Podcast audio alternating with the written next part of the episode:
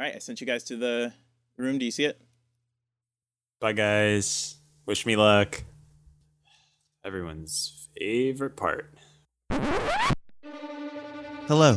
This is the former chair of evocation, Amber Doherty. The following is a Dungeons & Dragons podcast. Names, characters, businesses, places, and incidents are either products of the Dungeon Master's imagination or used in a fictitious manner. Any resemblances to actual persons living or dead or any actual events are purely coincidental. So, sit back, relax, and enjoy the episode. You might be wondering how we got here.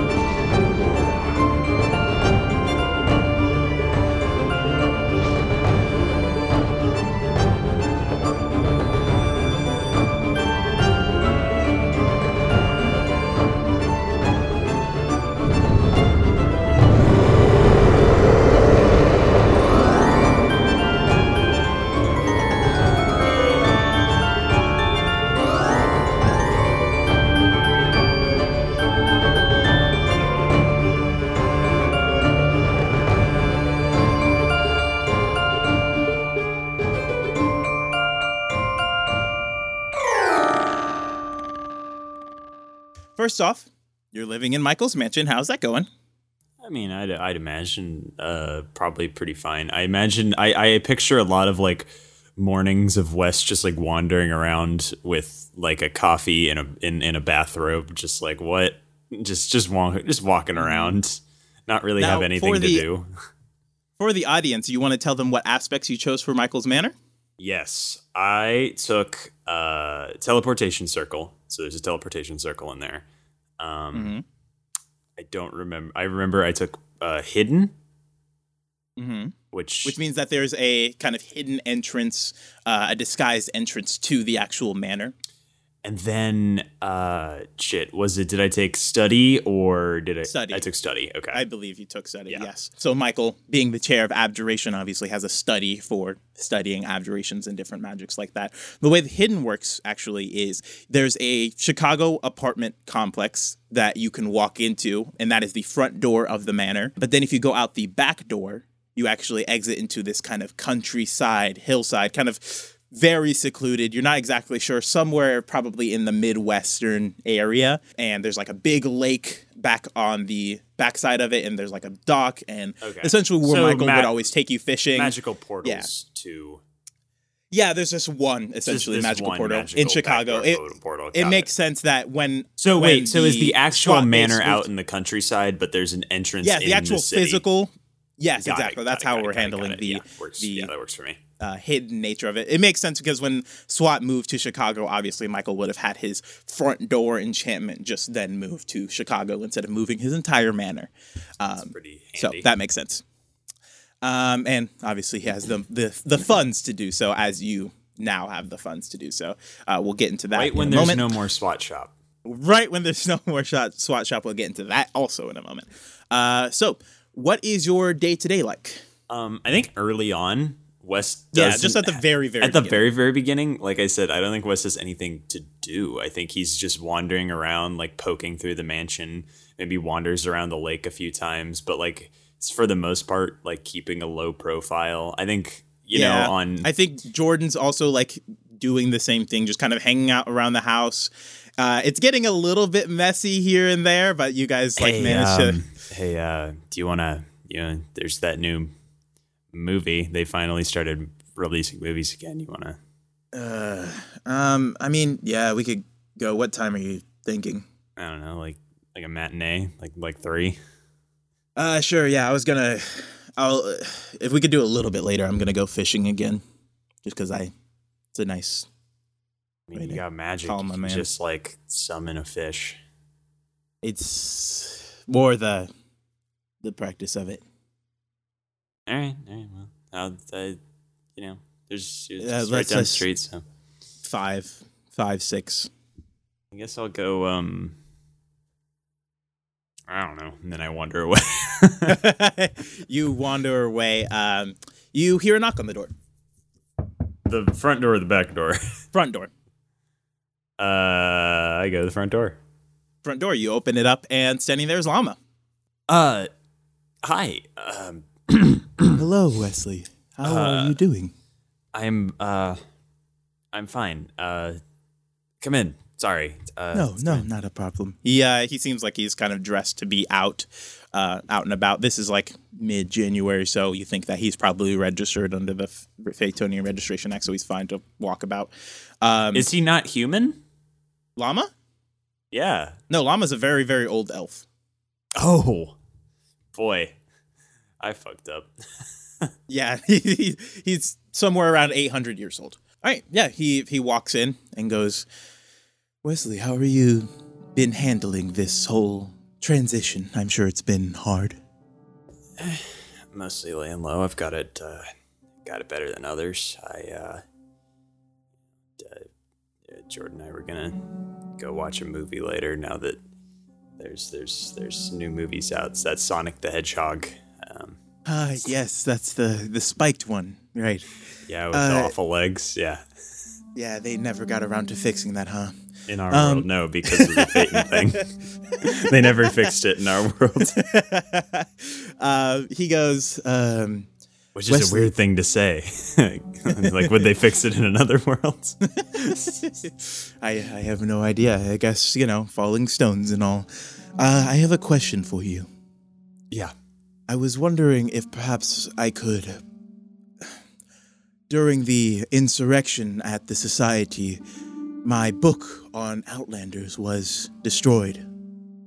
I was perhaps wondering if it would be okay if I were to extract the book from your mind.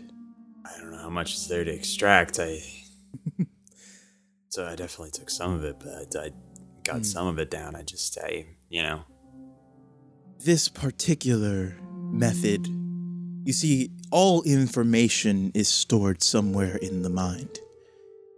However, it is a difficult task extracting it, and it could lead to some damaging if your mind is not strong enough. But it would be valuable information for me to obtain. Wesley, I do need to keep track of all of these records, even for the United Nations now. Sure, why not? Let's get to it. Okay. Is there a ritual area? I'm assuming Michael has one. There is in the study. Yeah, we can do it in the study. All right. You begin kind of going over to the study. Llama begins as you walk into the study. It's this giant. It's essentially like a library-sized area of this manor, and there's tons of books just all over the shelves, some for reading pleasure, others study of the academic studies of the arcane abjuration, but tons and tons of books. And there is a kind of a lab area where you can kind of experiment with certain spells, and then there's also a ritual area with different components kind of hanging off the shelves. And you walk over to there. That's also where the teleportation circle is, in this kind of ritual area of the study.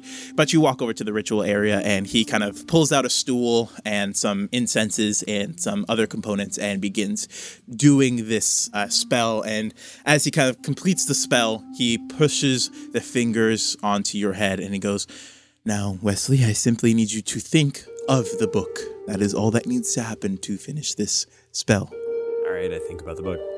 He says, Now, be careful. This is somewhat dangerous. And I need you to make a wisdom saving throw. 18. Great. Fantastic. Yeah. Gain plus one mind. Ooh, juicy.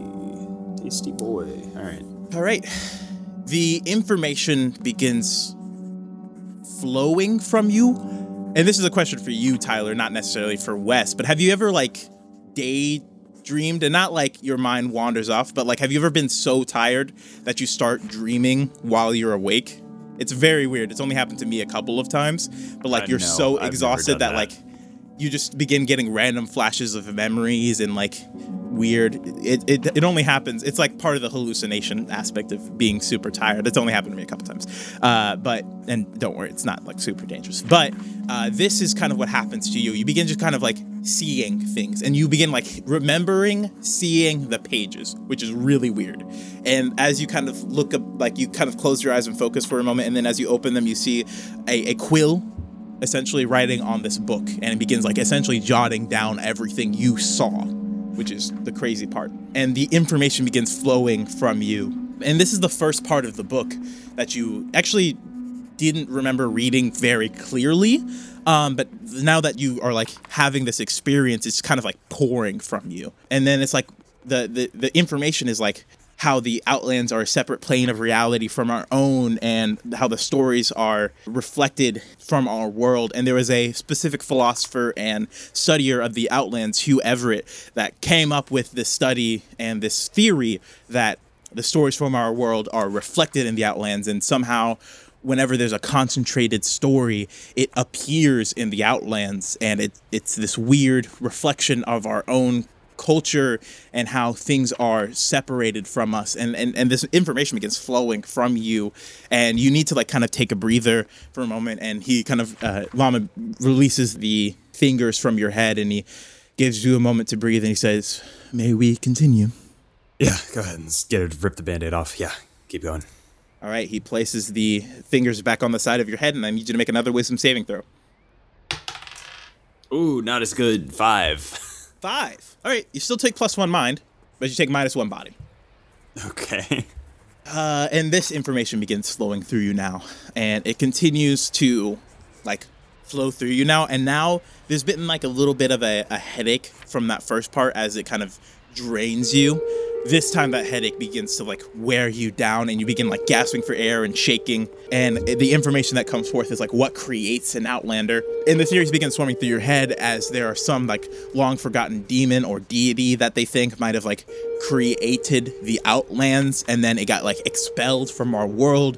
There's some thoughts that the original whatever being created reality, some higher being that created the minor gods and all those things, created the Outlands as a means of checking or balancing us. Some think that there is just some alien world in the Outlands that is replicating the Outlands. It's a strange theories that are coming from this, and no one is quite sure. And this part you remember fairly well because you remember reading it pretty well. You retain this information, but at this point you're gasping and shuddering, and Llama just instinctively removes his hands from your head, and he goes, "I am sorry, Wesley. This is a very taxing procedure."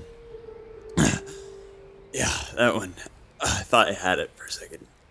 All right. Do you need to keep going, or We are almost finished. And you see that, the book is about 2/3 of the way full. Shit. All right. Just got me. Yeah. No problem. He takes a moment to actually collect his breath. So you see, little beads of sweat beginning to form on his head. It's obviously a little bit taxing on him as well, but he probably has a little bit more mental fortitude. All right. Let's whenever you're ready. All right. He puts his fingers back on your head, and I need you to make another wisdom saving throw. That's another 5. At this point, you just begin. At first, it starts as a moaning, and then it begins just to be a scream. It's almost unbearable. Take minus 2 body. Oh, no. Minus 1 spirit. Oh, no. But plus 1 mind. Oh, no. That's not good. My body's very low all of a sudden. And then this information just begins pouring through you. And this information is the stuff that kind of creeped you out before. That's where that kind of -1 spirit comes from, because it's the actual line of delineation between some of the Outlanders and the others. They're the ones from the stories we tell, obviously, like the Michael Mouse, the different like monsters that inhabit the Outlands that are from our, normal horror stories, your Frankensteins, your werewolves, etc. And sometimes they're just like beings of darkness and chaos. And one of the corpses from a return investigator, this branch of the Bureau itself that is sent to go out and explore the Outlands, they are simply beings of chaos. These dark creatures, whatever they are, and their only goal is to enter our world and invert it. Destroy it from the inside out, to tear down whatever walls we have separating ourselves from the Outlands and to become our world. And at this point, your yelling kind of reaches its peak, and Llama just pulls away from you quickly, and the book that has been writing, it finishes its last word, shuts, and then drops it. Wesley, are you okay?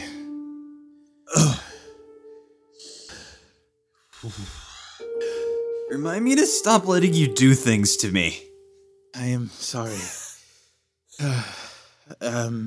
Is there a way I could repay you for this? This is a great boon to me, and I'm sure that there is something I could do to repay you for this. If there's anything at all, please do not hesitate to ask.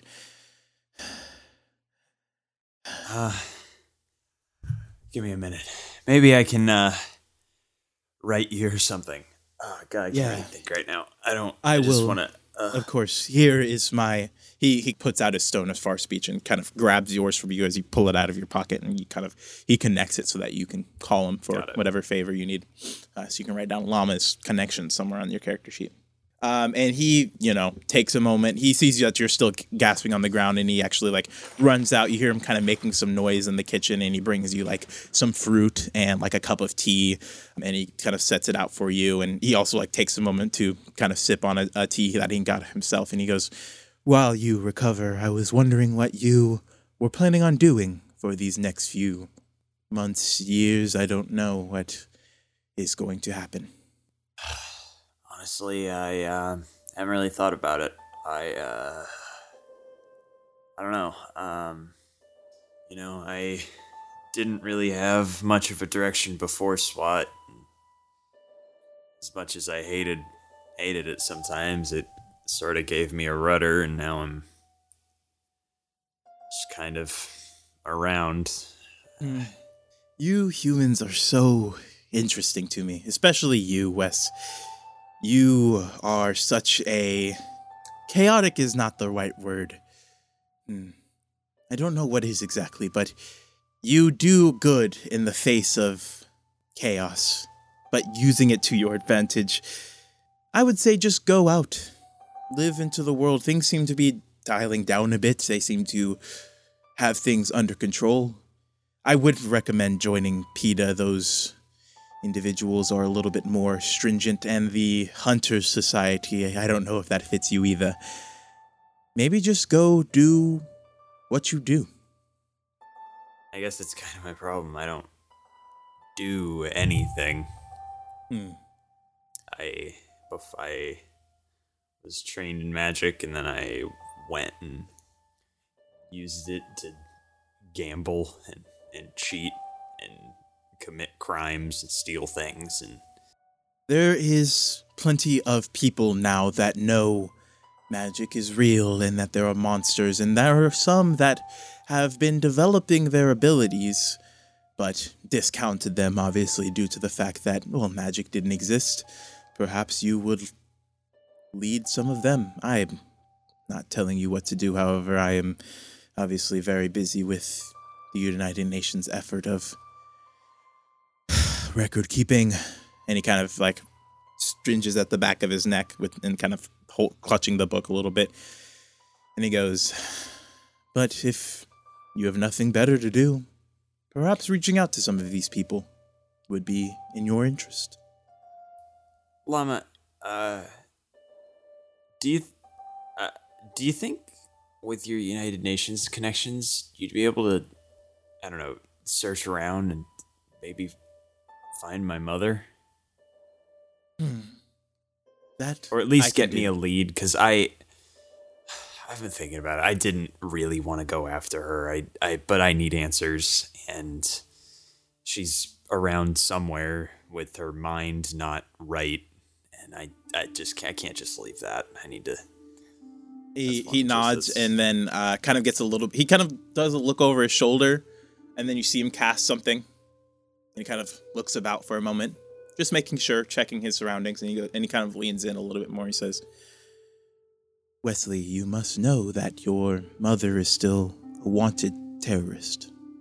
Now, we know that she wasn't responsible for everything that she did, but she did do some harm." I'm not saying that she doesn't need to be brought to justice. I just want to talk to her is all. He kind of, he nods and he goes, "I will do what I can, and I will inform you of any updates regarding your mother. But do not go around, especially in these tumultuous times, spouting that fact lightly." I've looked around. There's some sort of abjuration field around here. It would take not more than a little bit of magic to spy on us here, so. That is fair.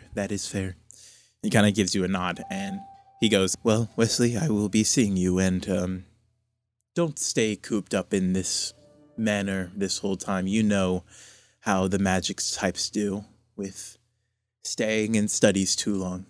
He kind of looking around. Go out and live a little. Coming from the premier library wizard. Wow. He chuckles at this. I really have fallen. He chuckles and goes, "You're not wrong." And he kind of gives you his graces and leaves. So, what do you do?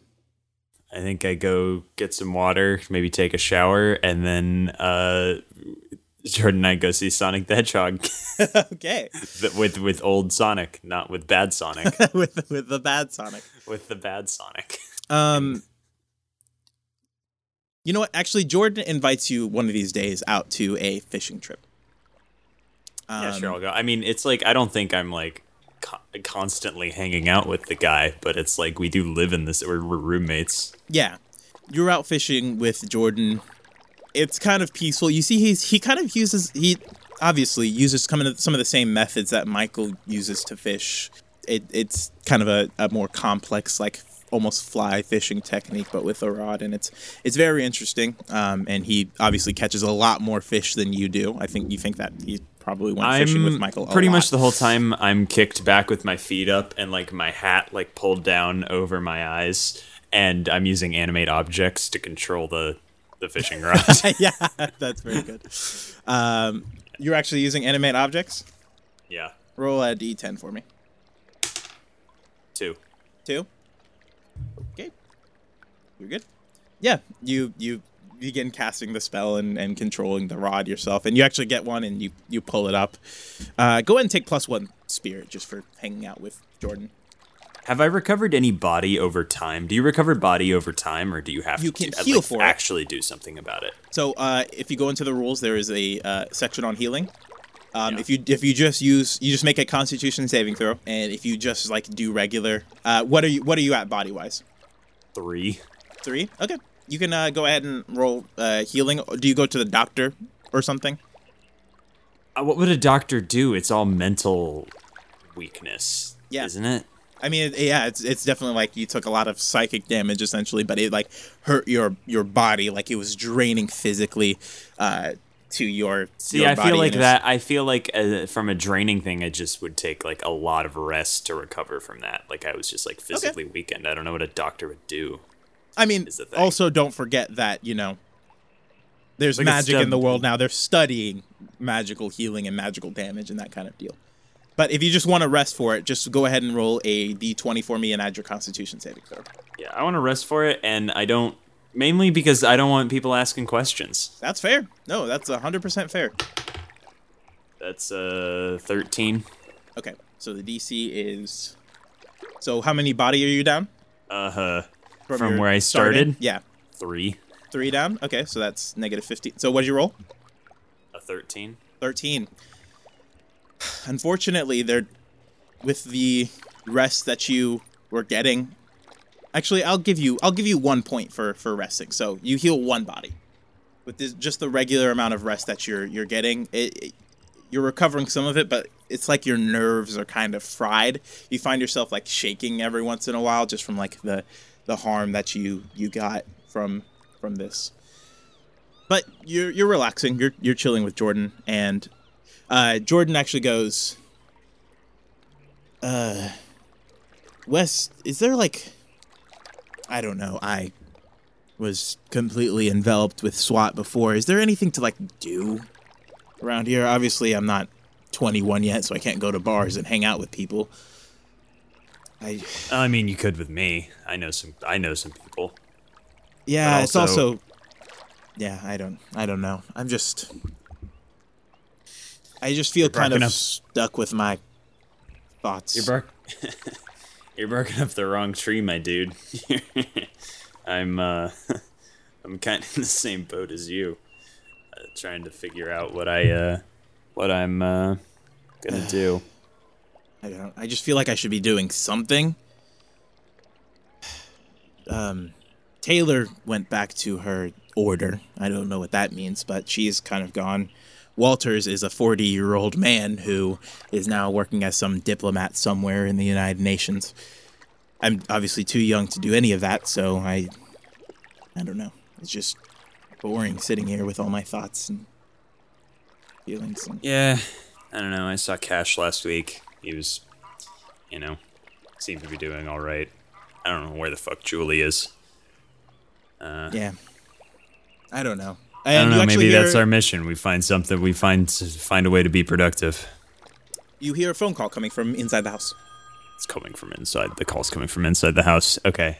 Well, we're on the lake, aren't we? Yeah, but you can hear it coming from the house. That's so loud. Yeah. You think it might be magical.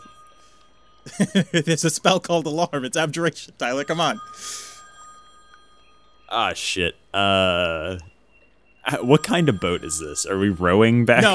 It's a nice boat. Like, again, Michael has money. Like it's a lake, so like a bass fishing type boat. Yeah, okay, yeah, got it. You also have magic you could use to get there very quickly. I'm not going to waste 50 gold on a teleportation circle. I mean, you could also just fucking use Nimbus if you need to. Oh, that's right. I forgot about Nimbus. I'm sorry. Oh, poor buddy. Yeah, I'll use Nimbus. Yeah. Okay, I'm not going to make you roll for it. You just do. This isn't one of those things where you need to. You hop on Nimbus and fly over to the house, and you make it after the first few rings. You pick up the phone. It's kind of an older cordless phone. You're hearing a lot of static, though.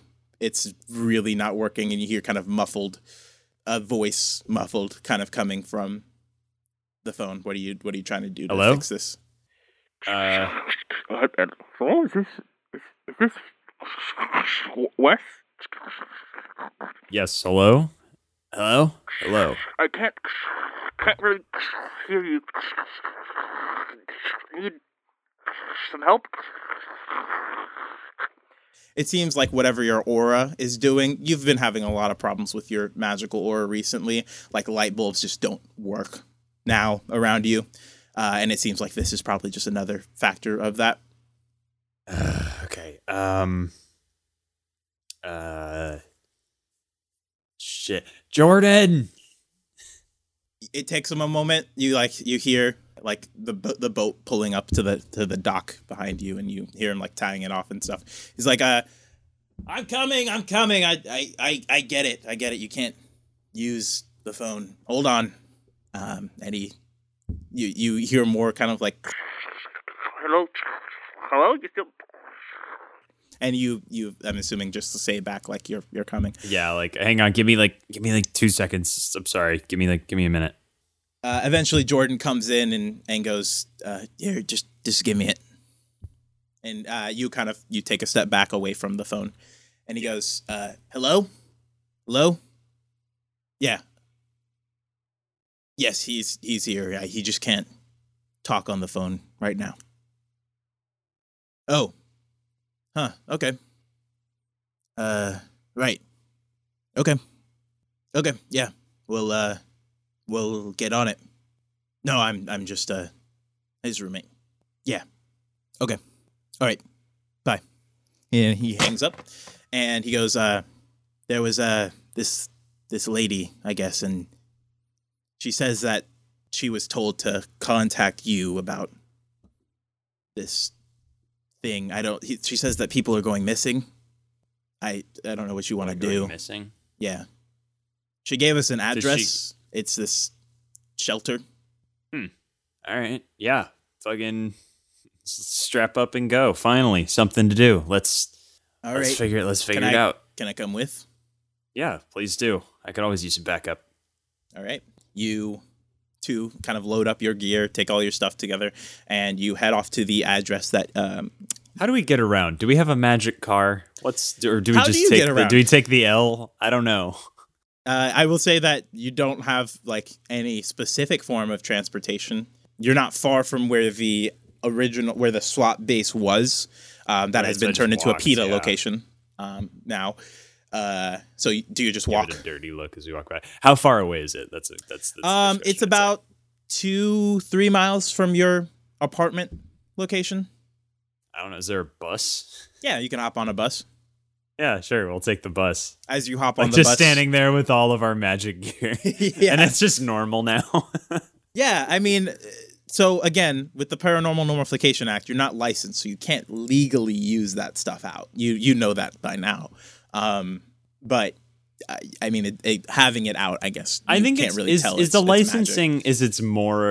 licensing one of those things where it's like, unless you are stopped and asked about it, people don't know that if you're walking around with stuff, people assume that you're licensed. Cause I think that's the way Wes would do it. Is he'd just walk around. I think unless a PETA officer sees you doing magic. Yeah. If a PETA, well, actually at this point, licenses haven't really been giving out yet. So there's no one licensed right now that you would consider. So right now it's just kind of, if you're walking around with magical items, a PETA officer might stop you and ask you what you're doing.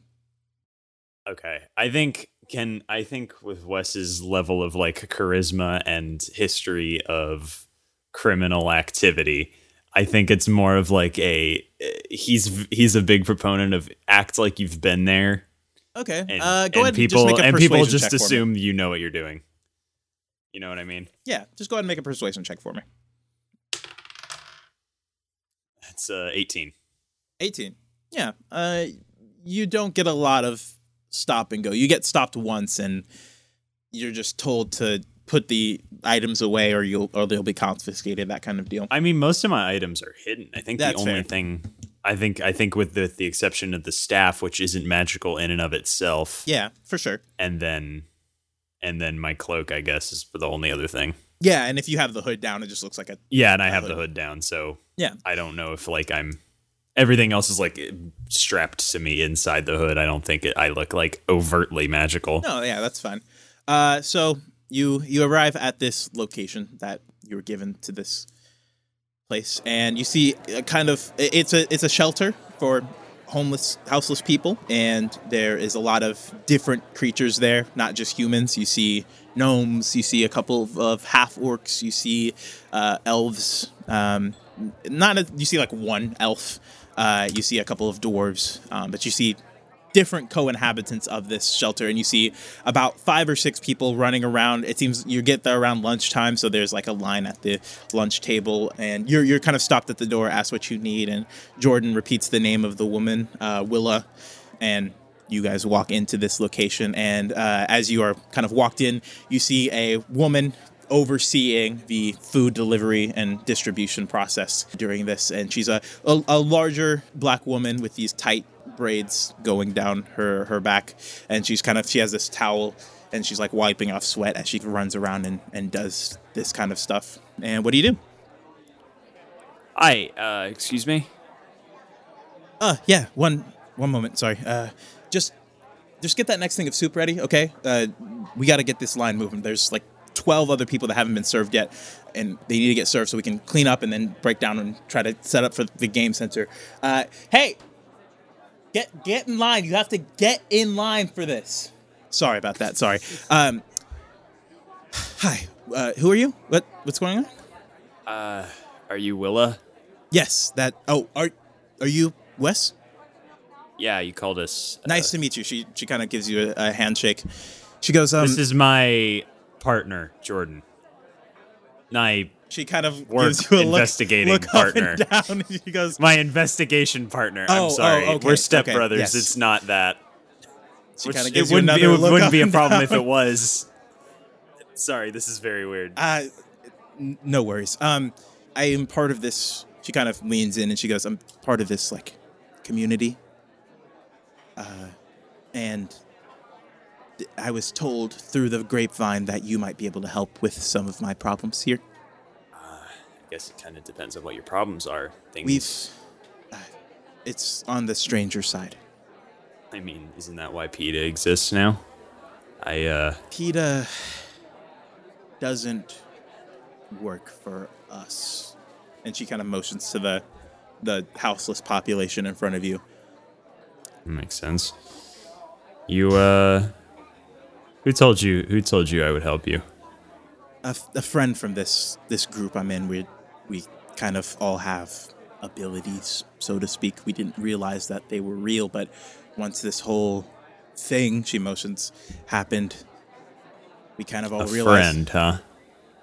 A friend, and he got it from another friend who talked to, I guess, this elf. All right. I could definitely take a look. Here's the thing. I'm not really supposed to be doing anything. I'm what the government would consider a dangerous weapon. Now, the thing about that is I don't much care what the government thinks. So why don't you tell me what's going on, and I'll see if we can help you out. She kind of smiles at that and kind of gives you a nod and goes, I'm glad, because there are people out here that need help, and obviously the government isn't helping, so... Let me cut to the chase. We've been having a lot of people missing. At first it was one or two, and you figure they moved on to another location. But we've been having more and more missing at this point. And any similarities in the disappearances? None. I mean, obviously this is an open shelter, so people are free to come and leave as they choose. Sometimes people don't come back, and that's just how it works, but... We're having families missing. There was this girl and her mother, and they come every night. They haven't missed a beat since all this happened. And we haven't seen them in a week. Got it.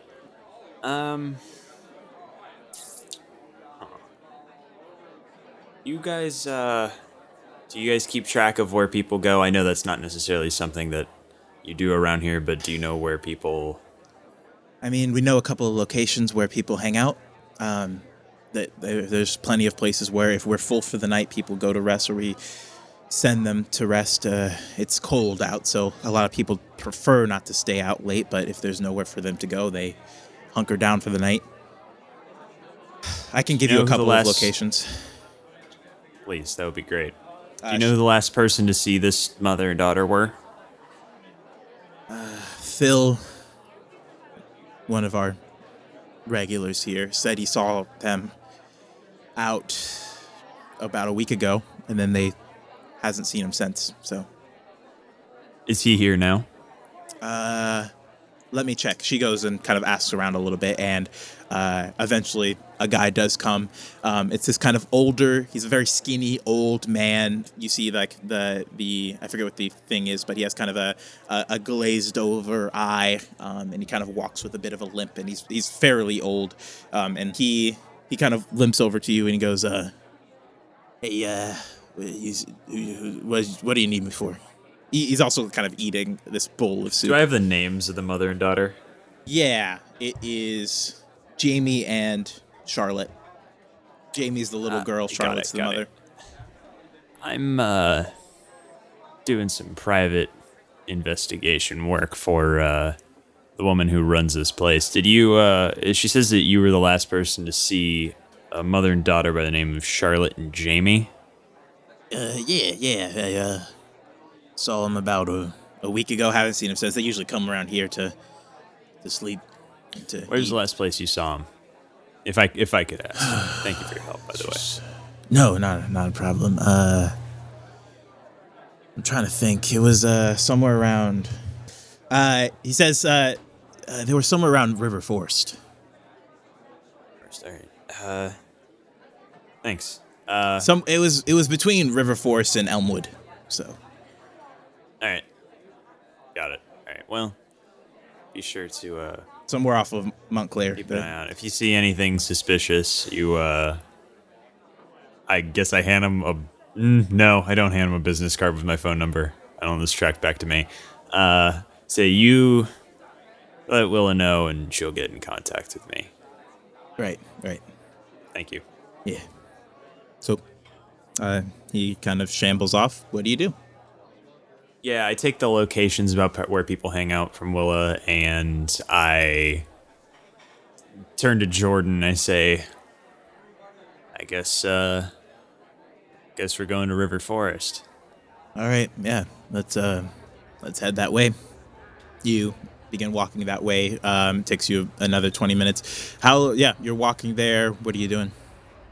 I'm keeping an eye out for thing. I don't think Wes has been out walking. How day has it been at this point? I'll let you decide. If we were fishing, that would have been early. It would have taken us time there. It's mid-late afternoon, I think. Okay, yeah. It's a cold Chicago evening in January. The wind is blowing. It's frigid cold. You're freezing your ass off, but you're walking around. What are you doing? I just want to keep an eye out for unusual things, what about this walk is different now? Yeah, I mean, just being out in society now with this kind of integration, you see a lot more activity from, Phaeton creatures and beings. You see, normally dressed elvish people kind of just walking around unhidden now. You also see, poorer people of the Phaetonian, especially dwarves and the orcish folk especially. You see one orcish folk sitting by a storefront with a can, kind of shaking it for cash. But you just see, it's weird now. You've seen this in the Phaeton side, but you've never seen this in Gaia, but you see kind of an integration of Phaeton and the like. Let me ask you this. Did the landscape change, or was it just all people were brought over? Make a perception check for me. I wouldn't know. I mean, maybe not Chicago, but it's very early in this happening. I will say that now. 18. You've noticed some strange things, especially being out on the lake. You notice trees have been growing taller overnight. You see that the lake you were actually boat on, and it's been happening gradually over days, but it's getting bigger and wider. Right. And you feel the fish you've been getting the ones that you have been catching are way bigger. And you also notice the smaller fish that you would normally catch, you haven't been seeing at all. So things are definitely starting to change a little bit. In the city itself, you just notice that potholes appear more often. The city streets are kind of going to shit a little bit, not crazy. So it's more a nuclear radiation mutation type thing is happening to the world than a little bit. Because, if a whole ass elf city appeared in fucking Kansas. You've only heard of one instance of that, and it happened somewhere in Europe, and it was kind of a big deal, and essentially another continent grew off of Europe, and it was essentially this elvish city. That's the only time that happened, and that is where Elfhame resides. Okay, so in which case I assume there ended up... I said that wrong. It's a hanging city.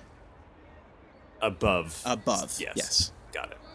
So I would assume that one of the first problems that had to be dealt with was a shit ton of homeless Phaetonians. Yes. Since their world wasn't brought over. Yes, most definitely. Got it. And I, again, in that houseless shelter you went to, there was a lot of Phaetonians there. Now let me ask one more thing. Let me go ahead and just give you this too. the missing mother and daughter were gnomish folk. Oh, okay. Let me ask you this one last thing before we get back to it. I know I'm asking a lot of questions, but I'm just curious how the world works now. Too is like, so are the planes? I know you said the planes were attached to Phaeton. Yep. Are they actual planes of existence now, or are they? Make an Arcana check. It's a natty one. You have no fucking clue. All right. There's going to be an opportunity to get +1 mine there, but yeah, you have no idea. Got it. I see that was a good question. All right. I was walking to River Forest. And River Forest. Yeah, that's what it was. River Forest Park. Yeah, you walked there. Yeah, now I'm just keeping an eye out for things. I'm... Okay. Looking for, The sun begins to set. It's early, obviously, because it's January. I think I'm sort of like pounding the pavement, like asking people I see if they've seen. Okay. Go ahead and make a perception check with advantage. Jordan is helping you out. 18. Okay. You begin asking around, kind of making conversation with people, asking if they've seen anything. You're not really getting anything much. A PETA officer does come up to you, just doing around, asking if, kind of doing the same thing you're doing, asking if there's been any kind of strange occurrences happening around.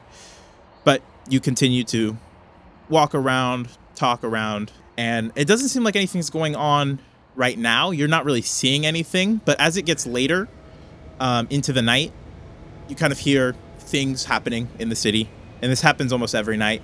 You hear PETA sirens going on, you hear police sirens going on, you hear kind of like some of the nightlife of Chicago, especially now in the more dangerous times. And it's fucking cold. But you continue walking around and you hear a burbling sound. You hear that? Yeah, Jordan kind of stops and kind of listens around and says, yeah, where's that coming from? I don't know. Is there like a little creek or something nearby? Like what? There is like a river nearby, but it doesn't seem to be coming from that way. All right. Are you trying to like go towards it? Yeah, sure. All right. You hear this bubbling sound, and you kind of begin stalking towards it. Are you sneaking? What are you doing? I'm being cautious about it. I'm not sneaking. Okay. Per se. You begin like walking up, and you hear this burbling sound, and like it's almost like it sounds a little bit like lava, but it's not, obviously. You don't see like a glow coming from anywhere, but it's like burbling, gushing sound, and it's just kind of a sucking. What does it seem to be coming from? Is there like is it just like a general direction, or is it like from behind an alley? And you're not seeing it, anything. It seems to be, as you continue like stalking this thing down, you rolled an 18 on perception, right? Yeah. As you continue like stalking this thing down, you are kind of falling into this like behind this alleyway area. And yeah, what are you doing? I look around. Are there any PETA officers around? Doesn't seem to be one immediately around you. Are they like all around? Are they like everywhere? Or there's like a lot of them? It's like the police. Okay. So they'll sometimes be there, sometimes just won't be. Got it. Are they magical? Are they decked out? Like, what do they look like? What are they? They look like the National Guard. Got it. And you think that it looks like, at least for this first bit, the National Guard has stepped in as PETA, for the most part. I look at Jordan and I say, watch the alley, make sure no one comes down here. And I take a step into the darkness and pull my hood up and cast a polymorph to turn myself into a pigeon. Okay. Yeah, this actually is very good. You fly down the alleyway and kind of like look around? Yeah. Okay, go ahead and make a perception check. I think a pigeon's perception is probably the same as my perception. Oh, hell yeah. So I rolled the 17. Okay, cool. This dice has to be weighted. I've rolled three 17s in a row. No, that's fine. You go ahead and roll a d10 for me real quick. That's a 1. Roll 2d10 for me. This resets. 92. Oh, that's a good one, I believe. Let me pull this up real quick. Okay, yeah, right. That's fine. Nothing seems to happen at the moment. Yeah, so you begin flying around, and you rolled a 17. I'm assuming +1 for the pigeon. You begin flying around, and you just barely dodge out of the way as this, ball of meat just, smashes Ew. Onto the wall. Wait, what do you mean by, ground beef? It looks or like ground beef. Are we fighting a Super Meat Boy? You don't know. You just see this ball of meat and you kind of duck out of the way, but it doesn't seem to be coming from anywhere. It flew from somewhere. Yeah. That's the way direction works. This alley is very dark right now. You look at the direction. You hear that sucking, burbling sound. Damn, I should turn into an owl. Yeah, you are a pigeon, so you don't have... I just night vision, yeah. I just wanted to blend in. That's fair. No, I mean, that makes sense. Yeah, I'm going to flap up toward, maybe a higher perch. Okay. Go ahead and make a dex saving throw for me with the pigeon, so not yours, so just 0. Natural 20. Holy fuck. All right. You dodge another kind of chunk of meat, and this time you see something in the shadows move. Okay. And this is a ways away from Jordan. Jordan's still kind of post up in the alleyway. Right. I'm not gonna get his attention. I'm not trying to engage with this thing. I'm just trying to get a look at it. Okay. Go ahead and make another perception check for me. 8. Doesn't seem to be coming from anywhere. Damn it. Shit. Okay, so describe to me the scene that we're in right now. You're in a dark alleyway. You're kind of flying from the top of these buildings and windowsills, kind of between the things, and you've been dodging these meat chunks. Okay. All right, I'm going to swoop down lower. Okay. I'm going to stop trying to... Okay. Yeah. I'm going to go ahead and make one more dexterity saving throw for me, and I will use this to start making moves. 15? Okay. You begin, diving down. And as you dive down, that actually the meat chunk from behind you that you dodged before jumps off the wall and smashes into you, and you fly out of your pigeon form. You don't take any body yet, but you do land on the ground. All right. I go into a roll, hood up. Jordan, back up now as I you shot talking that to down my stone the alleyway, speech. And you see a shape. As you kind of shout down to Jordan, he kind of looks over to you, and he goes, what's going on? And then you see the shape just kind of wrap around Jordan, and he begins flailing, and you hear a muffled scream, and you turn around behind you, and you see this form beginning to kind of bubble up and grow, and it just this amorphous blob. Why is D&D so gross? That's how it is. All right. Here's what I'm going to do. And what I'm going to do is... I'm going to run forward, and I'm going to hit it with a booming blade to try and break it free so I could reach in and grab Jordan and Thunderstep, if that makes sense. So you're running to Jordan? Yeah. Okay. This thing is behind you. Oh, it's behind me? Oh, yes. Then can I... Let me be clear. There's two separate things happening right now. Jordan is he's fighting off. You see bolts of energy beginning to fly away, but he's beginning to kind of get consumed by this mass. Let me ask you this. Are my spells the same as when we finished season 1? Yeah. Right, so I haven't changed them yet. Okay, then I'm going to cast Scatter on me and Jordan. Okay. If I still have... What's the range on Scatter? Very big. Very large. Is it? Yeah. It's a 6th level spell. I'd hope it's big. Yeah. I assume it probably is. The range... 30 feet. Oh, maybe not. No. So you are not close within Jordan right now. You still have to deal with this problem behind you. This is a soft move. Never mind. You can decide to do what you will do, and I will make a move depending on it. So you do what you're gonna do, and I will. Got it. Okay. All right. In which case, I'm gonna slam my staff, wall of fire between me and the one in front of me. Okay. Like splitting the alley, and then I'm gonna turn and break for Jordan. Okay. Yeah. You do that. Go ahead and roll a d10 for me. 7.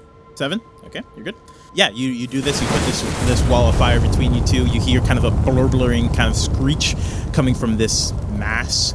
And you can see a little bit better now. It looks like badly made and somewhat rotten ground beef.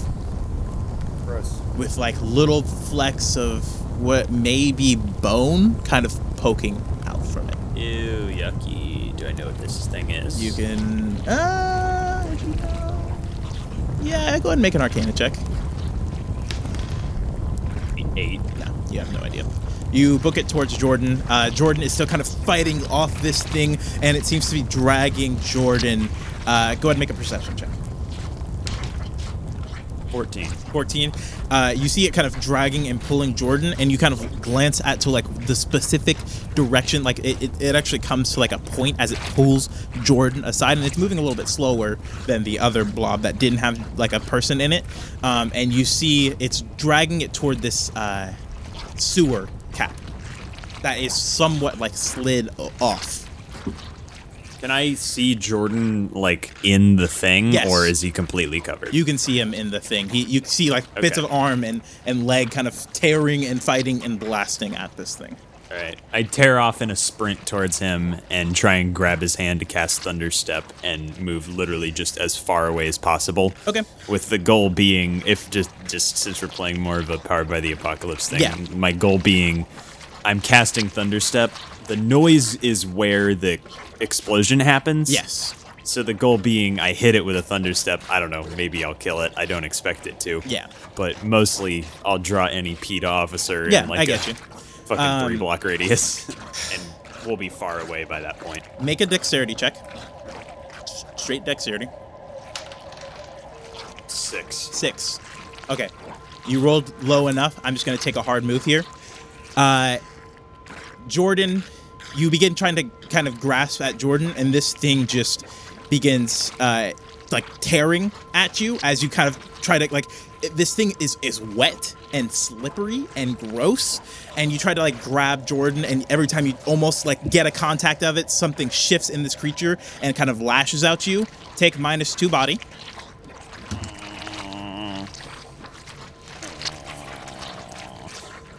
As you take this -2 body, you begin kind of slapping at it, and you eventually grasp Jordan's fingers, and you Thunderstep, teleport away, and you now are away from this thing. And you see it kind of streak out, and then you see it essentially slither and then go down into the sewer vent. Now, let me ask you this. Do I see it? Because Thunderstep moves me really far away. It's 90 feet, right? 300 feet. Is it 300 feet? The range is 90 feet. Got you. I can move 90 feet. Yeah, no, you're right. Yeah. 90 feet. The thunder can be heard for 300 feet away, yes. And it does make a loud thunder sound, and you begin to hear, like, it takes, like, a moment, but then you hear PETA sirens beginning to come. I, like, drag Jordan with my hood up and, like, well, your hood... Like, stumble away into the night. It's not working now. Yeah, it's not working now. So you are visible now. And that wall of fire, do you drop it? Yeah. Okay, you see... I mean, when I cast Thunderstep to get away, I drop the wall of fire and just sort of... We try and slip away as PETA converges on that alley. Okay. Where are you going to? Back to the manor. Okay. You're walking, I'm assuming? I think maybe we take the bus. Okay. All right. I think people on the bus have seen weirder things. Yeah, that's my Jordan argument. Is kind of covered in these scars and lesions right now. And as you kind of pulled him away, it kind of ripped at him a little bit more as you, like, Thunderstepped away. But go ahead and make a perception check for me. 12. All right. You begin waiting for the bus, kind of antsy, keeping an eye out, and Maybe it's one of those things where we keep checking the timetables and we're like, ah, shit, it's not coming. So we walk to the next stop because we know we have time. Kind of like walking, trying to figure out, slowly making our way home. Yeah. But And this time you don't hear the bubbling sensation, but it's suddenly upon you too. And this meat thing, whatever it is, must have gotten your scent somehow, you figure. But this thing is just on you. And it's currently attacking you both. Both of you will take -1 body, and it is your move. All right. How much, what's the die number on the Thunderstep? 3d10? Yeah, okay, cool. Fuck. Okay, how do you fight ground beef? This might not work, but I'm just going to try it. I'm going to cast Dispel Magic. Okay. Roll d10 for me. 2. You're fine. Dispel Magic does nothing. All right. Well, at least I know it's not a construct of any kind. Yep. All right. I guess I'm going to... All right. Here's the sort of order in which I want this to happen. Okay. I want to scatter myself and Jordan as far away as possible, and then immediately draw a teleportation circle. Okay, how far does scatter go? 120 feet. Okay. Fuck. No, I don't want to do that. But I already said it. Yeah, go ahead and roll a d10 for me. 8. Okay, you're fine. You cast scatter on yourselves, and you and Jordan are, further away from this thing. You can now hear the bubbling sensation happening as you and Jordan both took some hits from this thing. Jordan, just find a way to hold him off for, 10 more seconds. Oh, okay, yeah, I'll do it. He, kind of prepares some magic. You begin drawing your teleportation circle. Mm-hmm. Okay. Soft move here. This thing appears, and Jordan begins blasting at it. Jordan sends out these little thin beams of energy that kind of pss, pss, pss into it. It doesn't seem to be doing a lot of things to stop this thing's essentially movement towards you guys. Yeah. And you begin drawing the teleportation circle. Yeah. Okay. Yeah. You get. Well, I already said I would. If I wouldn't, but I already said I would. Well, you begin drawing it as this thing approaches. You can stop if you want to. What are you doing? Yeah, no, I'm not gonna stop because I've already started. All right, you continue drawing the circle. This thing gets really close to Jordan now. I think at this point I reach up. Where are we on the street? You are I would say a little bit back in the sidewalk area. There's. You're kind of in the park area still, but you're on the street side where the bus stations might be. And I'm assuming you just scattered yourself further down this sidewalk to kind of get away from this thing. So you have the park to your back and the rest of it to your front. All right. I guess I'm going to hit it with another wall of fire while I'm as it approaches. I look up and see, I'm like, ah, shit. That soft move, Jordan's right there now. It's engaged with Jordan. Between it and Jordan. I don't believe so. Damn it! I don't really have a good situation for this. Actually, you know what? Here's how I'm gonna do this. Here's how I'm gonna help Jordan. I have my wand of magic missiles. Okay. I'm going to use every. I'm just gonna reach down. I think it's literally I don't even have to think to cast the spell because it's it's baked in and it's the easiest spell, baby. Baby garbage time. Sure. Spell. It's baby's first damage spell. It is. You can cast it up to 5th level, so it can get. Yeah, big. I'm casting it at 5th level. So that is big boy. Okay. 5th level. Yeah. I'll just say it is that then. Okay. You do that. It pounds at this thing, and actually now you see bits of this beef beginning to fly away, and it begins kind of to recoil. It's still going to try to grab at Jordan, and I'll say it does because. You did do your move, but you definitely damaged this thing, and it looks like it's trying to just get away with Jordan right now, but it seems like it's just not... It's not worried about getting you now. It's just worried about getting what it has and getting away. So what are you doing?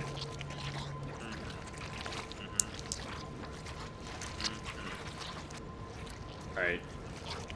How close am I to finishing the circle? You're about 3/4. Nah, 2/3.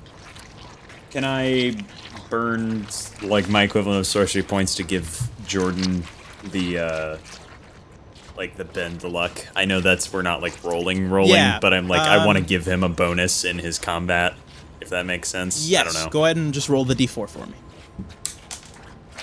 4. Okay. You give Jordan this kind of boost as you continue drawing the circle, and he begins fighting out of it. And I'll say with that success, he manages to kind of break away from it as you kind of give him that extra boost he needs, and this thing just kind of skitters off. Can I take a pot shot at it as we step into the circle? Like, can I just take a shot at it as it leaves? What are you trying to do to take a shot at it? Just a chromatic orb. Using, like, a sorcery point to quicken spell? Yeah, sure. Go ahead. Yeah. What is the damage on a chromatic orb? I would say I'd upcast it, but also, meh. You can. It will just have different effects for you. Yeah, nah. First level chromatic orb. Okay. 3d8. 3d8. Cool. So it's that.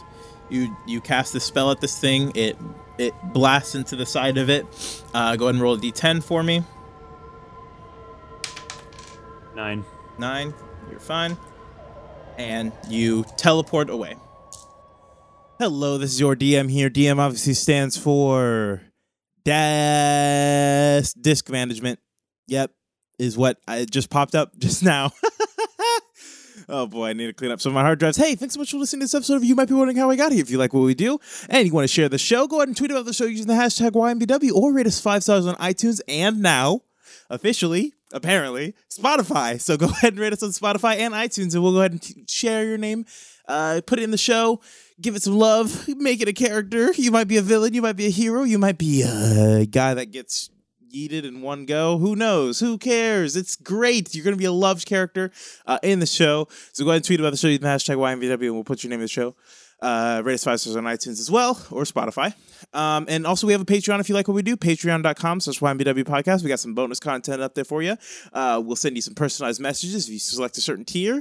There's even a tier where I'll DM a game for you guys if you really want to. So that's a $200 a month. I'll DM a session for you and I think up to 4 other friends, so 5 people in total. So there's an option there. Some of us also might join in on that. So, you know, if you want. Who knows? Go ahead and check our Patreon, patreon.com/YMBW podcast. Again, I've been talking way too long. Get back into this episode. Oh, also, really quick, a small trigger warning for just in general. If you're not into like body horror or kind of the grossness that this meat monster may include. And yeah, just a general trigger warning for this next half. All right, get back into this episode. Mwah.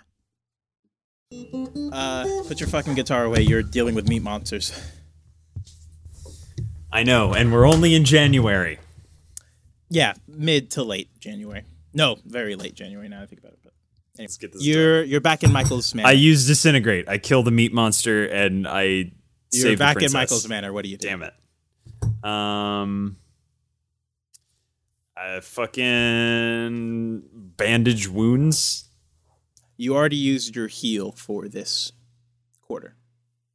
I can't still we're still wounded. Just because I'm not physically healing doesn't mean I'm not actually, like... Okay, I didn't know if you were trying to heal again. Yes, you know. Yeah. You managed to, begin bandaging yourself up, fixing yourself up, all that. You take account of your wounds. Jordan has these weird lesions all over his body, and you see bits of his, like, skin just ripped off. All right. I go to Michael's study and I study. Okay. Go ahead and make a Arcana check about this creature with advantage. Where did my dice go? Why are my dice not out? 19. You begin thumbing through books. It takes you a while. Are you doing this all that night or are you like saving it for the morning? No, I'm doing it all that night. I know that thing's still out there, so okay. I'm like trying to... You go late into the night. Jordan... is at least taking a nap right now while you study because he took a lot of hurt. And you begin studying and you find out something that you think is this creature. It's kind of in that unclassified region of monstrosity.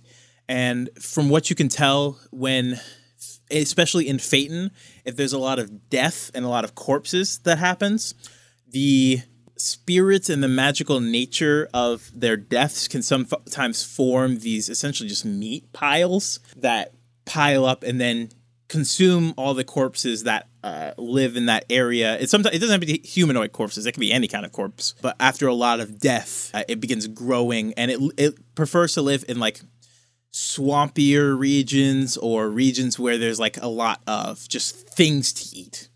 And it likes to be hidden, and it doesn't like to be confrontational. But when it runs out of food or runs low on food, it, you know, traverses into areas where it can. It's a scavenger. This monstrosity is.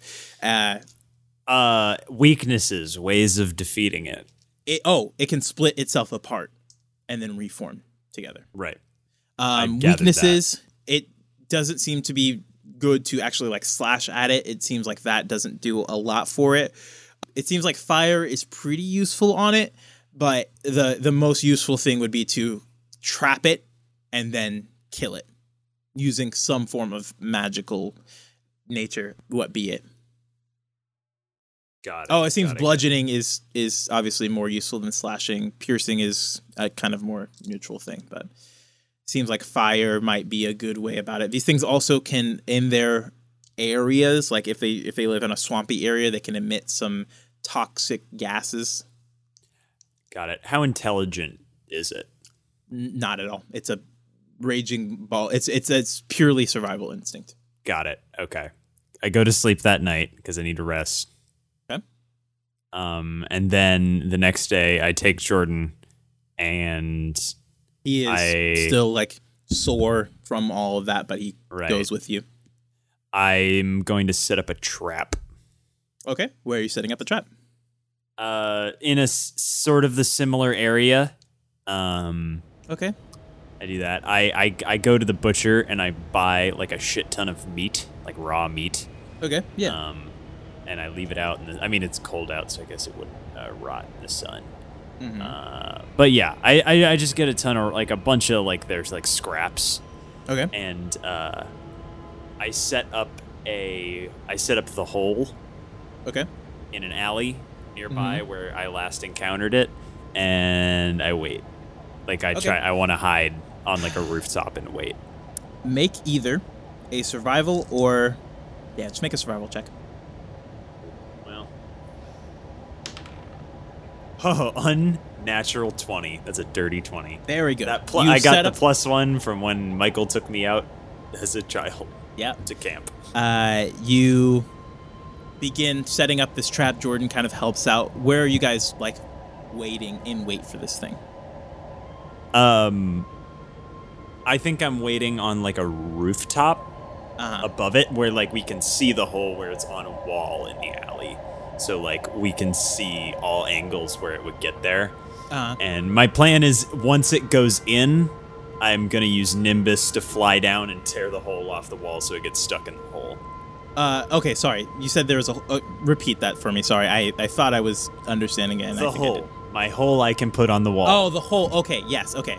So you were trying to trap it in the hole. Yes. Okay. You rolled an unnatural 20 on the survival check for it. Okay, you begin hearing that kind of bubbling sound. It's about 2 in the morning now. Go ahead and roll luck for me real quick, actually, before this event happens.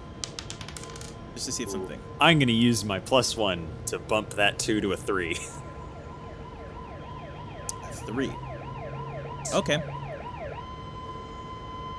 A PETA van comes by, and they are patrolling as usual, and it's, what do you do with the hole?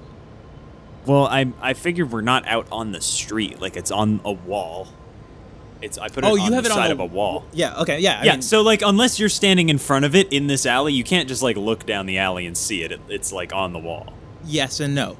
You don't understand what PETA necessarily has at their disposal. Well, I guess they could have detect magic, I guess. They are strolling down the street, and one of them, and the PETA van pulls and parks. What are you doing? You rolled a 3, so... You have the opportunity like to save from it. Isn't a 3 neutral? It's neutral negative. 4 is true neutral. Okay. You have an opportunity to save from this. It's not terrible. It's not a 2 or a 1, but it's not... Something bad could happen if you don't do something about it. All right. I'm going to... guess I fucking... God damn it. You can lie and wait and see what they do. You can... Because right now, it just looks like there's a weird hole on the side of it. Okay. I'm going to wait and see what happens, but I'm going to ready... I'm going to ready Phantasmal Force. Okay, interesting. Okay. You see the PETA van pull to a stop. You see 2 people get out of the van. It seems like they're the only 2 in this particular van. They walk out there wearing these kind of white, almost kind of like the Peacekeepers in Hunger Games. That kind of look to it. They walk out. You see one of them has these goggles on. They walk up to the hole, begin examining it, like looking around it. One of them kind of looks into the hole, notices... They smell the stinky meat. They smell like this... It's not... I mean, yeah, I guess if you took rotten meat from the butcher... it's scraps. Actually, yeah, it's cold out. It wouldn't be. Yeah, it wouldn't smell. But they kind of look in. You see one of them kind of just peers in on the side. Doesn't go all the way in, but is just looking. And then you hear the burbling. Okay. Fuck those guys. I don't know. You hear the burbling happen. I'm not going to roll anything. I'm just going to set up moves. Look, if they wanted to, maybe they'll know the problem exists and they'll go after it after this. I'm not rolling anything, so what happens is just what happens. The burbling continues. You see one of them just get snatched. Oh! And it's dark out, and it's the one with the goggles. And the other guy... Like, the guy was, like, looking into the hole, like, actually, like, climbing to, like, see the meat. And when he comes back out, the guy's just gone. And you see the guy get snatched up by the burbling mess. And you hear, like, muffled screams as he's kind of dragged away. Are you going to do anything as this guy's dragged away?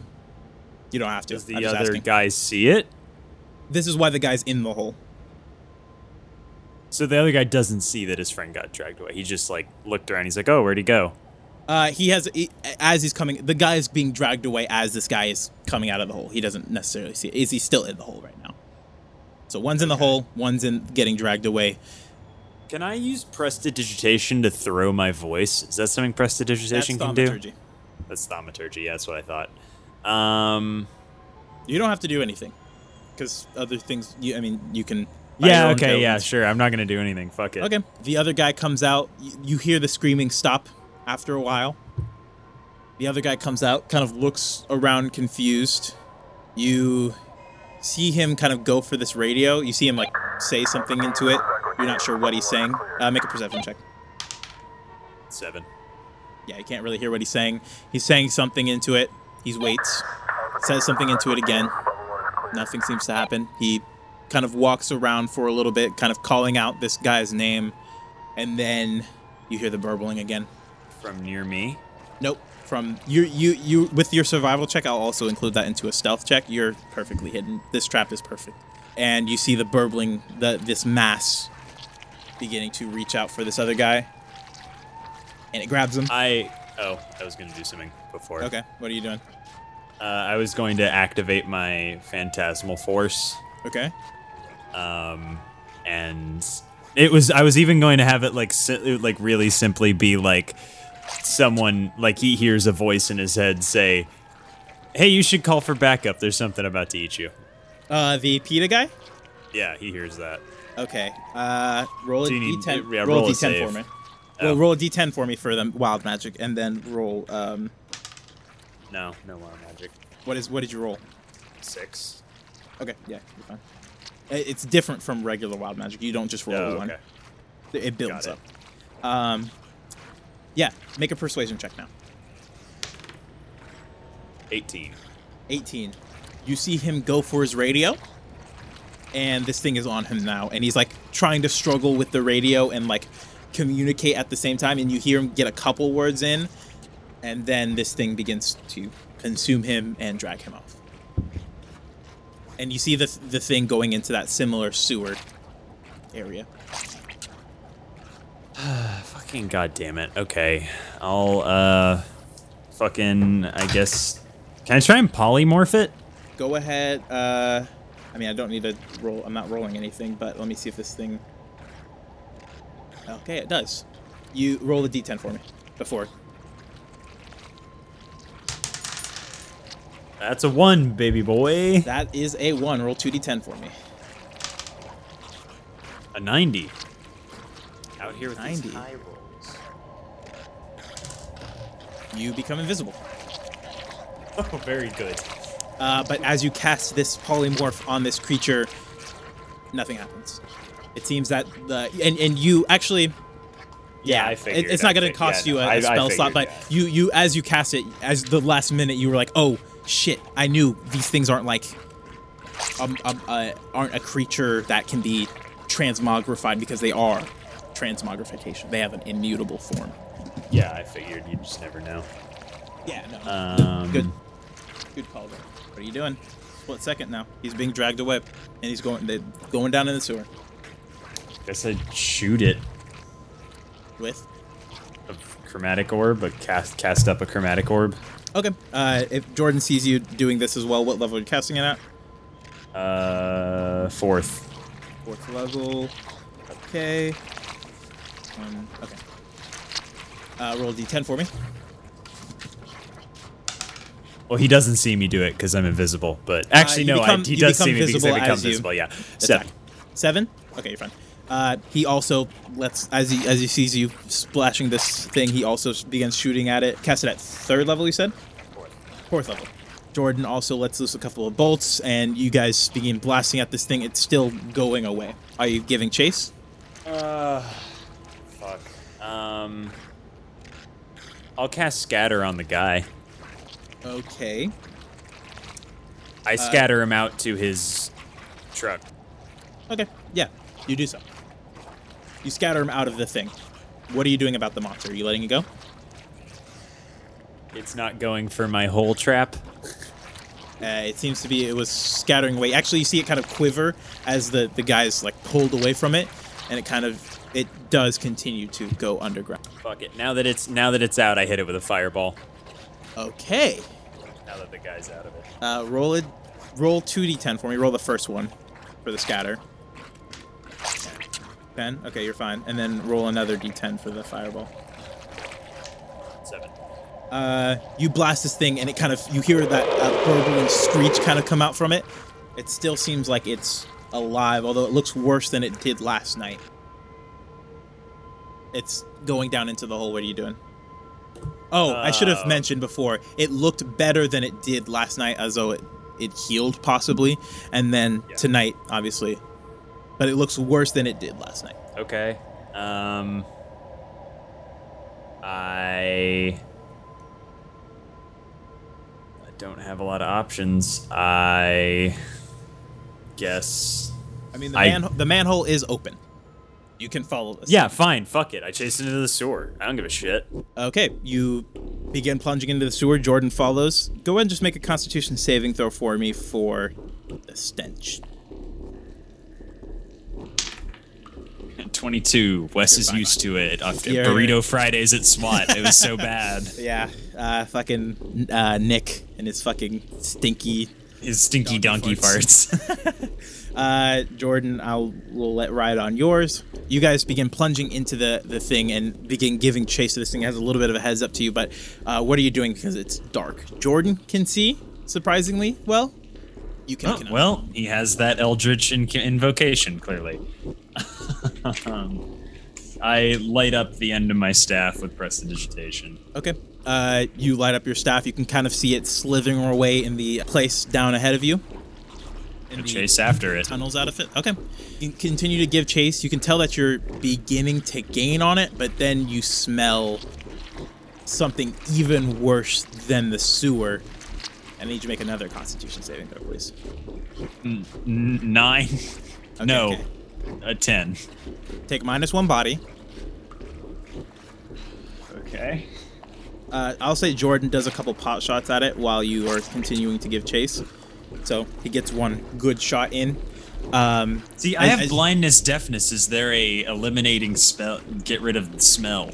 It feels like it's gas, some kind of toxin that you're breathing in. Oh yeah, makes sense. Makes sense. Yeah, makes sense. All right. But you continue your pursuit. You kind of cover your mouth. Is there anything you're gonna do to try to ward off this gas? All right.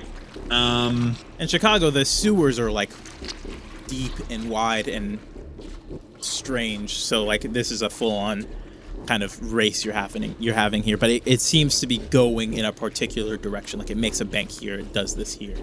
Let me know how you feel about this, but I want to use my limited wish. Okay, you know you will roll on the bad wild magic table if you use this. Yeah. Okay. Sure. Fuck it. I'm already at one body. Who gives a fuck? Oh, if you're at one body, choose a penalty or a infliction. What's the difference again? Penalty, you get a growth point. Infliction, you don't. Why would I take infliction then? You also, if a penalty is a permanent thing to your character. Infliction is a unpermanent thing, but it affects your going on. Got it. But you don't get a growth point if you choose infliction. I'll take the growth point. Why not? Okay, so choose a penalty off the penalty list. I guess. I don't know. You decide between damaged and frail, I guess. Which one makes the most sense to you? The poisoning could weaken your body. Damage is just kind of an overall, like, you have been hurt in some internal... Because I'm trying to figure... Clearly something would happen to my lungs here. I'm trying to... Yeah. Frail would make sense. Like, you're just weaker now. Like, your lungs have been scarred in some way. Yeah, sure. Okay, cool. Take that. Take a growth body point. You can exchange those once you get a chance to. If you have two body, you can add ability scores and stuff like that. So that'll be an opportunity for you too. As you continue, so it resets to, if you took the penalty, it resets to your normal body now. Okay. Infliction resets you to 5. You continue giving chase. Jordan is also kind of having a little bit of struggle with this, but you're both pursuing on. As you continue down this thing, kind of taking pot shots at it while you continue lighting the way, it makes a bank into this kind of open cylindrical area, almost spherical. It's like it seems to be some kind of overflow area, and make a perception check. 13. Just in the first entrance, you see a couple of skeleton of like some kind of creature, not humanoid, down here. And this thing kind of banks off and then slithers up this wall, and you see another one of these, and the two meet together now, and it seems like it's now going to defend its territory. What are you doing? I'm still trying to catch up to it, yeah? You have now kind of cornered it. Okay, I have now caught. So I'm not going to do the limited wish thing then. I had a thing that I wanted to try. But instead, fuck it. Animate objects. My fucking throwing knives come out, and then I ready a fireball. Roll a d10 for me. Roll the first d10 for me. It's a 1! You keep on building up the wild magic, but then just rolling a 1 anyway. Roll 2d10 for me. 57. Okay. Sure. We'll settle this in a moment. You kind of begin preparing your stuff. You set all the animated objects to go. What are you using? Daggers? Yeah. Okay. As you send the daggers out, and they begin to attack this meat monstrosity, the daggers do slashing. Piercing. Do they do piercing? Okay. Then never mind then. Daggers do piercing. Knives do slashing. Daggers are also cheaper. So I have those. Okay. I will say they do some piercing, some slashing, because they're animated. They're not just like, you're just not doing the actual like dagger stabbing. They're doing dagger motion. Some of the meat monster begins to split off. But you prepare your firebolt as well. Go ahead and roll d10 for me. 9. You're fine. You blast this thing. How many daggers do you have? 10. 10 daggers? And it's a 5th level spell, right? It is a 5th level spell. Then This thing is starting to look like really bad, and you're like chopping at it, you're screwing it up, but these meat sacks that are splitting off begin falling onto you. You take -2 body. Cool. And Jordan is also like blasting at this thing, and you guys are making some quick work of it, and it seems like it's going to try to make a move to escape. So what are you going to try to do to keep it? It begins kind of trying to like maneuver around you. It's no longer trying to... Like, how is it trying to escape, though? It essentially, like, maneuvers around you, and parts of it begin splitting off and kind of trying to recoalesce at this point above, like, behind you. Instead of having my daggers just all out attacking it, can I put them in more of, like, a defensive formation? Like they are all coming together to make, like, just a general spell casting check against this DC I have for its life. 22. You're fine. You strategically like place some of the daggers so that they begin slashing and tearing at it as it begins to try to kind of leave. And Jordan makes short work of it again. This time, instead of trying to escape, it's just going to attack and try to fight you down to the death. You take -2 more body. Okay. Not great. You finally, eventually, make quick work of this being as your daggers finally. Do you use another fireball? Yeah, sure. Okay, roll a d10 for me. 4. You're fine. You begin tearing this thing apart with Jordan's help, who significantly lowered how challenging this was going to be, and you both eventually finish this. As you both catch your breath from this fight, Jordan looks around for a moment, and you both take a look around. Go ahead and make another perception check for me. 15. You use the tip of your staff, which is now, for some reason, like, smoking? You're not sure why, but the tip of your staff is glowing with your prestidigitation, and you begin to look around, and you see scenes of horror. You see what first are, like, dead rats. Sometimes, some of them are just parts of dead rats. Some of them are, like, skeletons. You see desecrated animals, like a dog here, a alley cat there, and then you start seeing people. And you see, sometimes you'll just see like a skull. Sometimes you'll see creatures like huddled and just like, it seems like meat just ripped from their person, rotting. And you continue to kind of scan the area, and you find 2 figures that are kind of... One is kind of laying on top of the other. Roll one more d6 for me. It's a 1. You see this still small figure, kind of hands up on the wall, leaning over this other smaller figure. And you can tell... This was those 2. You'll take -2 spirit from this. And you'll take +4 mind for this entire thing. Oh, I've passed 10. So you get a growth point in mind. Does it like continue on into it with a +4? Because yes, I was at 9, if you go above 10, then you go above. Yeah. All right. Just as can the epilogue of that be, I tell the people at the home that I dealt with it. I don't tell them. I just say I didn't find them. But I dealt with the problem. Willa goes, well, thank you anyway.